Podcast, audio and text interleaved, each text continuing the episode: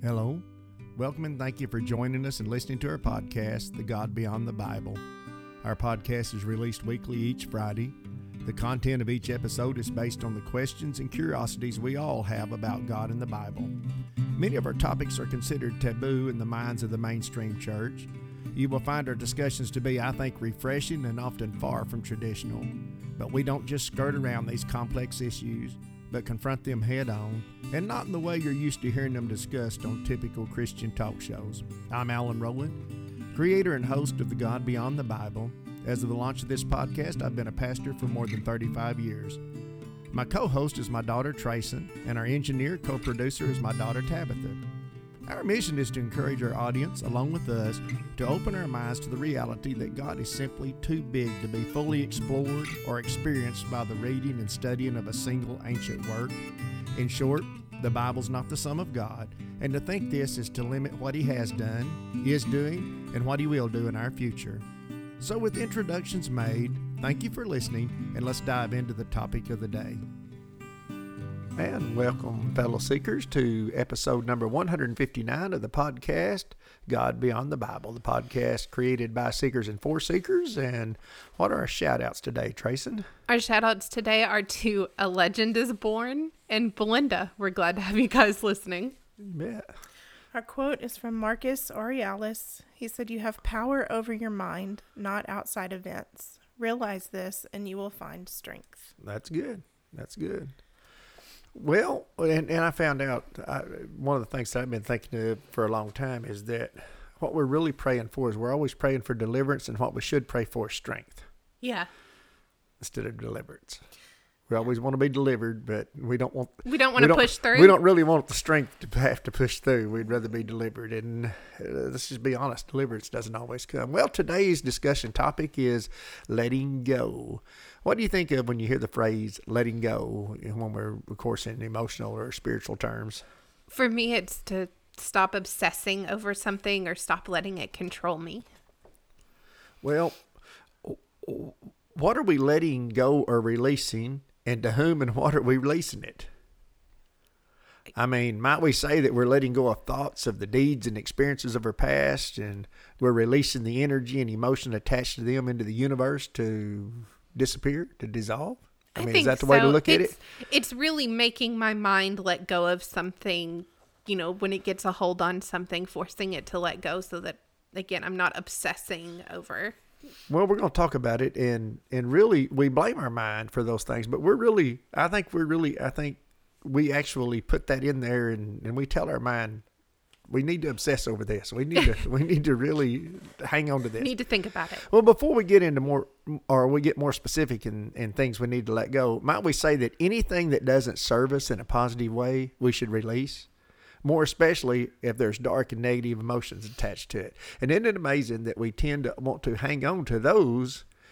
We don't hang on to the good stuff. And, I do that myself, and especially those things that haunt me at like three o'clock in the morning when you wake up and you see those memes on Facebook that go around of the person almost asleep, and then their brain goes, "Do you remember that time in third grade?"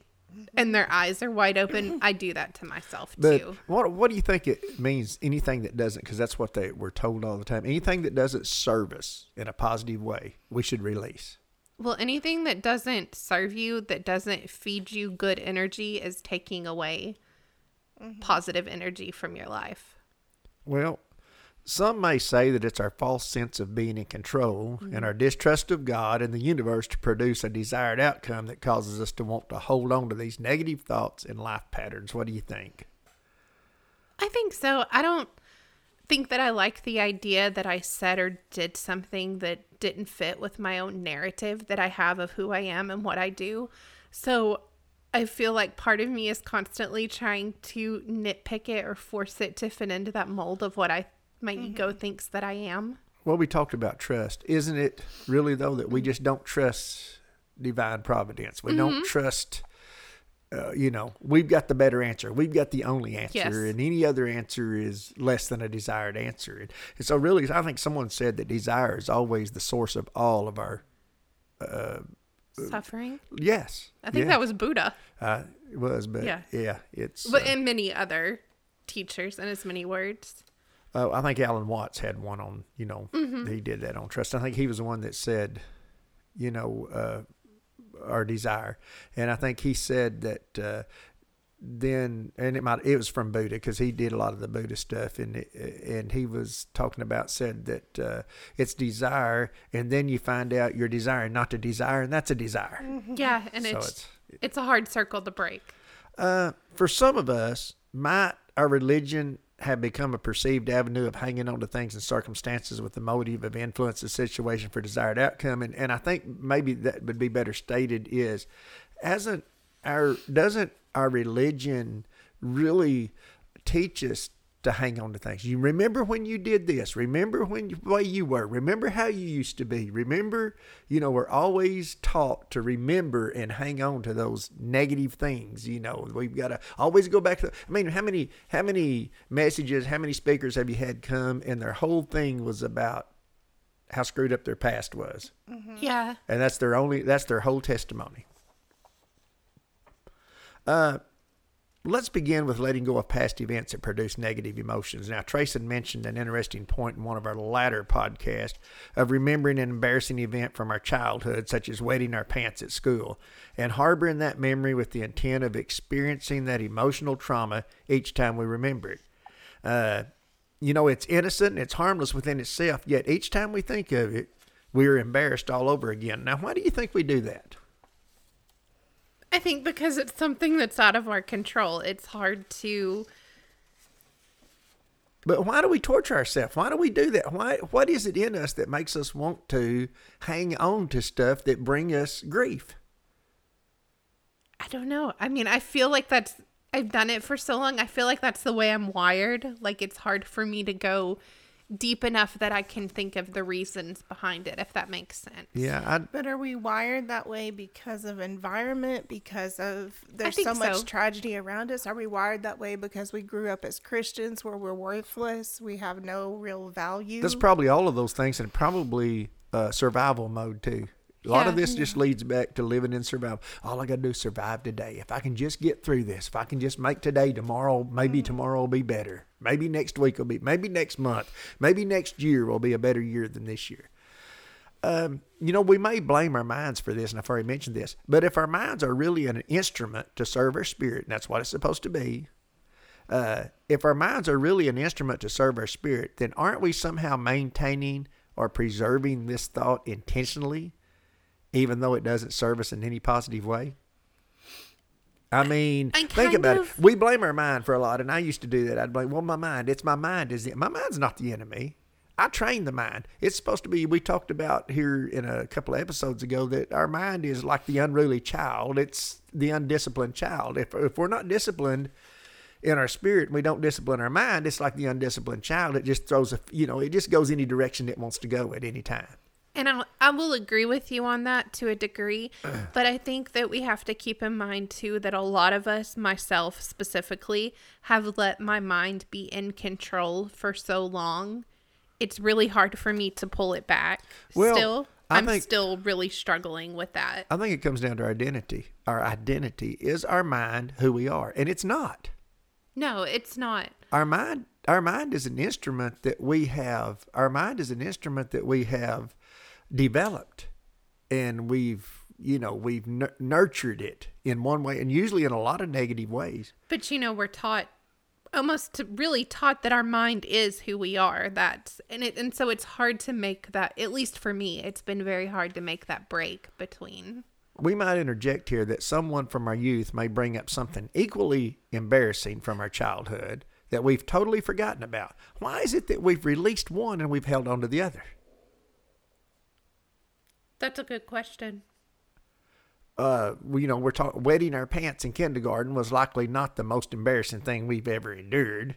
And it was obviously outside our ability to prevent or control at the time. Yet we hold on to, let's say, that experience, and we've released others that were equally embarrassing. Why do you think that is? And I really thought on this for a while and I don't know why we choose to expend so much energy on you know, wetting your pants in first grade instead of in kindergarten or whatever, you know, event that you did that But don't you think it's because of a wound maybe that you haven't healed yourself you haven't really forgiven yourself for because most of the time mine are not really embarrassing moments it's things i said and did and i was like oh, Why did was I do that? Yeah. that- well, and even those, I mean, it's not just, you know, we've kind of just stayed with the theme of the pant wedding, you Yeah. know, or uh-huh. the embarrassment of that because that's just, it's benign. Mm-hmm. But yeah, we, we, I think we keep going back to it. And I think what we did, I think some of that other stuff, we never went back to it. yeah But some of the things we just keep going back to and we keep them alive. We just keep reviving them and mm-hmm. actually we build on them. We just add strength to those things. Are we keeping these negative thoughts with all the negative emotions attached to them alive? That's what I was just talking about by continuing to attach more and more negative emotions to them each time we review them. I mean, think about it. The friend brings up, oh, I, I, don't, I don't even remember that. I mean, I've had friends to bring things up to me. Said, do you remember? And I said, I don't even remember that. Mm-hmm. I, no, I can't. I can't even remember that. But yet, some of the silliest things that I've kept That's alive, some of the your mind. silliest memories that I've kept alive. And of course, those memories are always those that have the negative attachments to them. I think it was it was Thich Nhat Hanh that um discussed that if you every time you think of something, you add fresh emotion to it. If you don't add emotion to something, eventually those emotions wear out and die because emotions have an expiration date. And the situations will end in your mind. Like when you think about maybe your first boyfriend or girlfriend that you had in your childhood, you probably don't still experience real emotion toward that like you did maybe right after you broke up right because mm. as time has gone on, you stopped putting emotion into that and those emotions expired after a while. So I think we have a tendency to just keep adding that emotion right back in and building and building and mm-hmm. building on it. What are some of the steps we can take to release? We're talking about letting go, of course. Our theme is letting go or releasing. Uh, what are some steps we can take to release or let go of some of those negative events from our past? Might the first step be to start forgiving ourselves for our missteps and our mistakes? Uh, it might be said that we are less forgiving of ourselves than we are of others. I know we're always taught in the Christian religion, we're always quick to forgive ourselves and make excuse for ourselves, but that's not really true. That's really, I used to think that. That's not really true. Uh, uh, it might be said that we are less forgiving of ourselves than we are of others. Do we secretly judge ourselves with a much harsher standard than we do others? And then do we tend to project this rigid standard on others? Is that why we find ourselves so judgmental? Are we really judging by how we're judging ourselves? I think sometimes I had, and it was actually going to be my quote for the next one, but I'm going to go ahead and read it. Okay. you can read it It again in a minute too. It was an unknown. I don't know who said it. But he said, Every time I judge someone, I reveal an unhealed part of myself. So that's really Yeah. what we're doing. It's really is. not that we're judging others harsher. We're really judging them by a standard we've set for ourselves. Mm-hmm. And it's and it's an unfair standard that we've set. It's a ridiculous standard that we've set for ourselves, and it's based on mistakes we've made that we've never forgiven ourselves for.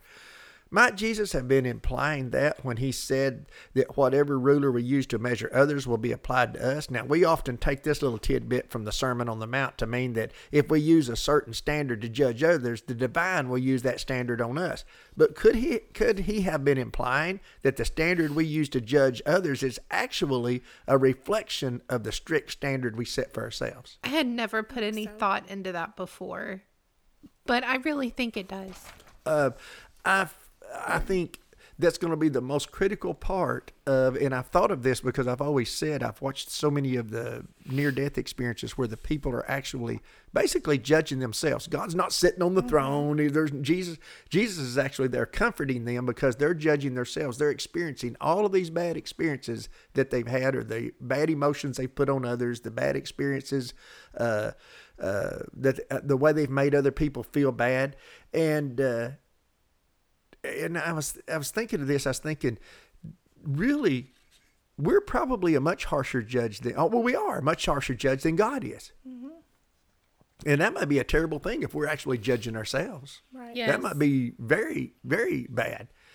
Um, what about what Jesus talked about? Forgive in the in the model prayer. Forgive us our trespasses as we forgive those who trespass against us. Could this also be considered to imply that the reason we're so unforgiving of others is that we're actually unforgiving of ourselves? Now, this is contrary to typical indoctrination, where we're taught that the reason we're unforgiven is that we don't forgive others.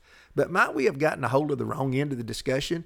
Might it be said that we have great difficulty forgiving others because we don't allow ourselves to be forgiving of even the silliest things like wetting our pants in grammar school? I think definitely. I really struggled to forgive myself of like Tabby said, things that I've said in the past that that person probably never even thought twice about when I said it. But in the back of my head, I'm going, why did you do that? And to get a hold of this, we, we, we look at this at totally different. We're indoctrinated to look at it totally. But what if it is that the reason we're so unforgiving is because we're really unforgiving of ourselves? We don't practice forgiveness within. So we don't think anybody, I mean, basically, how can you, for, you know, th- that's where I get hung up with that, that, uh, But I think that that comes in from the Christian aspect of God died for, or Jesus died for all of our sins, but you still have to do something to, you know, and you have to repent of those sins and you have to, and if God is convicting you of them, Then you haven't i.e., when truly you have that repented. guilty thought, that's not always God. how much, I gotta say, how much of convicting that you. is actually the spirit that's convict, that's your mind. That's, Yes. That is your mind. Well, I've always said, and I've been saying for years, there's really not an external enemy. The enemy is in your mind. It is. Our enemy is in our is. mind. There's not this external spirit that's in my mind. This is the way I look at it. Don't get offended at me, but there's not this devil, this being with the horns and all of this that mm-hmm. he's running around. He doesn't have to. He's right internal. It's an internal struggle. That's I think Paul got close to talking about that when he said the things I desire to do I don't seem to be able to do, the Uh-huh. things I shouldn't do I find myself wanting to do. Well, that old saying, we are our own worst enemy. Yeah, I can see it in myself every day. Me too. Uh,